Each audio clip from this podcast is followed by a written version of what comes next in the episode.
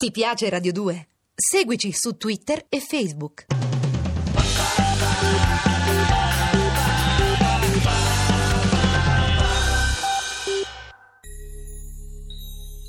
Storie di fantasmi con i Baustelle.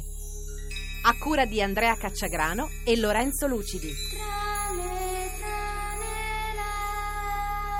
Alla parte tecnica Tony Faranda e Nino Natalino. Regia di Andrea Cacciagrano. Ciao a tutti da Francesco, Claudio, Rachele dei Baustelle. Ciao a tutti. Siamo Ciao. su Radio 2 Rai, questo è Storie di Fantasmi. Oggi è tornato a trovarci eh, Giuseppe Genna e per presentarvelo ci pensa Rachele e legge alcune parole di Giuseppe Genna scritte sul retro della nostra copertina. Ci provo, dai. Dell'album.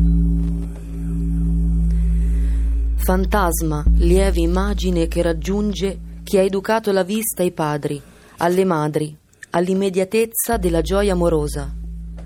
Attraversati dal fantasma amore, crolliamo sulla pavimentazione delle macerie. Tu, che hai sentito mentre io chiudevo gli occhi, come la voce smise di cantare. Interpunzioni, frammezzi, movimenti del sonno REM. Siamo questa lieve fiamma che coagula nel buio.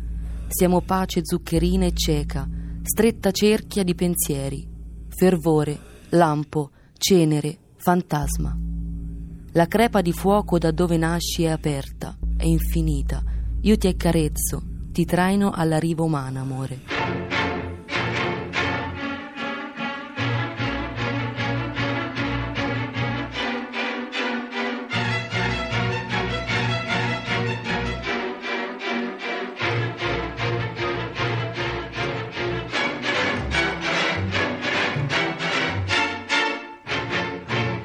Siamo sempre i Baustelle a Storia di Fantasmi. Abbiamo con noi, come si diceva poc'anzi, di nuovo con noi Giuseppe Genna. Salve a Eh, tutti. Ciao Ciao, Giuseppe. Giuseppe. Ciao. Grazie di essere tornato a trovarci. Eh, Giuseppe Genna ci ha raccontato di una sua personale mh, esperienza di fantasmi nella puntata precedente. I fantasmi eh, hanno a che fare con Giuseppe anche dal punto di vista ovviamente più legato alla letteratura, oltre che all'esperienza personale, anche se come si diceva ieri le due cose sono indissolubilmente legate.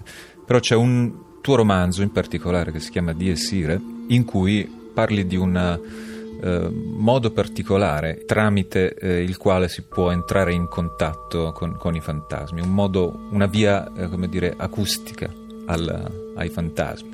Non, non siamo lontani dalle latitudini ba- baustelle, eh, in quanto si tratta proprio di una disciplina acustica che è stata in parte inaugurata da una scoperta di Carl Gustav eh, Jung, portata avanti da una scuola eh, svedese e rilanciata potentemente in Italia da una ricercatrice che si chiamava Gabriella Alvisi. Il suo nome è psicofonia.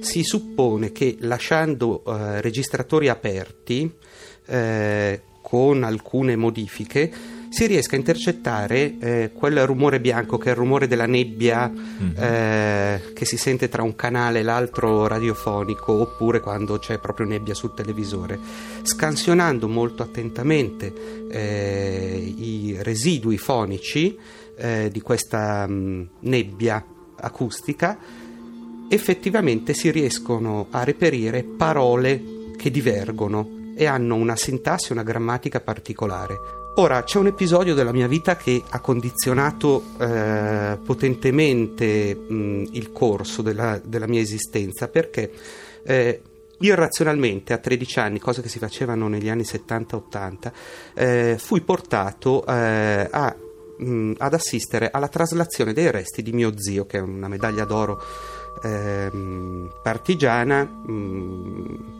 era morto da dieci anni, la, tom- la- la bara viene aperta, lo zio è intatto.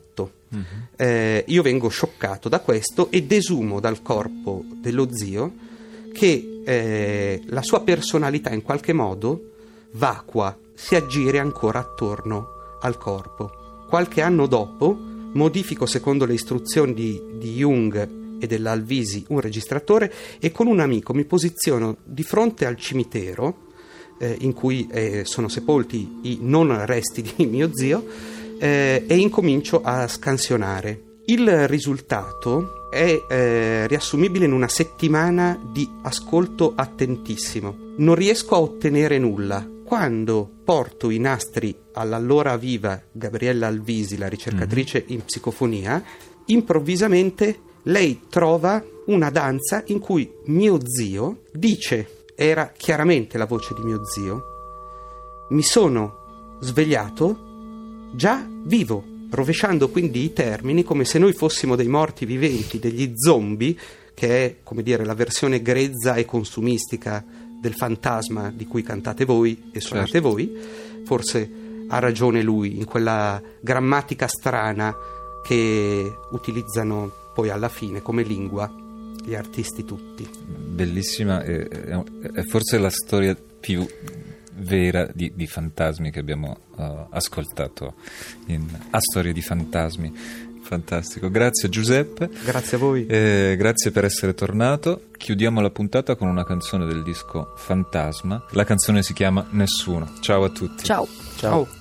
Non credo alla Bibbia, mi chiedo perché dovrei consultarla, offende gli dei. Non prego la Chiesa, il fetore che fa. Non credo nel cielo e nemmeno all'inferno e non so distinguere il bene dal mare che nutre cariddi di voracità. Non credo al mercato, produce demenza, così come falsa la beneficenza, diffido del saggio e di quello che sa. Ti piace Radio 2? Seguici su Twitter e Facebook.